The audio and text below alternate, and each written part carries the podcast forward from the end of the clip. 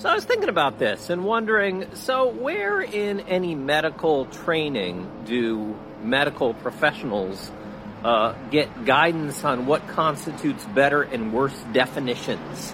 Like, where do they learn about that in any of their training or education or schooling or anything like that? Uh, is this something that they cover in med school, nursing school, health profession school, or anything like that? No. They don't talk about what makes definitions better or worse in medical school. They don't learn about necessary and sufficient conditions. They don't learn about how definitions aren't supposed to assume certain things. They can't beg the question. They don't learn that definitions are supposed to be informative. They don't talk, talk about why defining a circle as something circular in shape is not a good definition.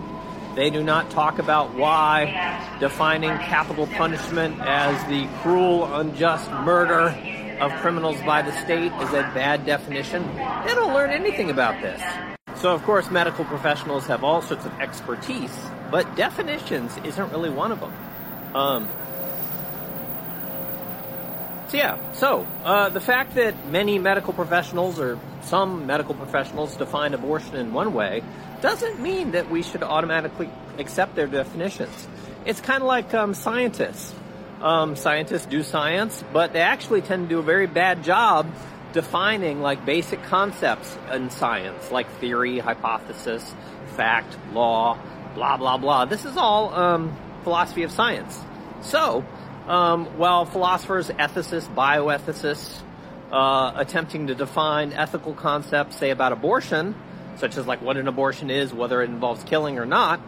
Um, while these folks need to talk to and consult with health professionals about the relevant facts, um, the philosopher, the person who studies good and bad definitions and what makes definitions good and bad, um, may have a leg up here. We should listen to them instead of merely appealing to what some medical professions um, accept as good definitions.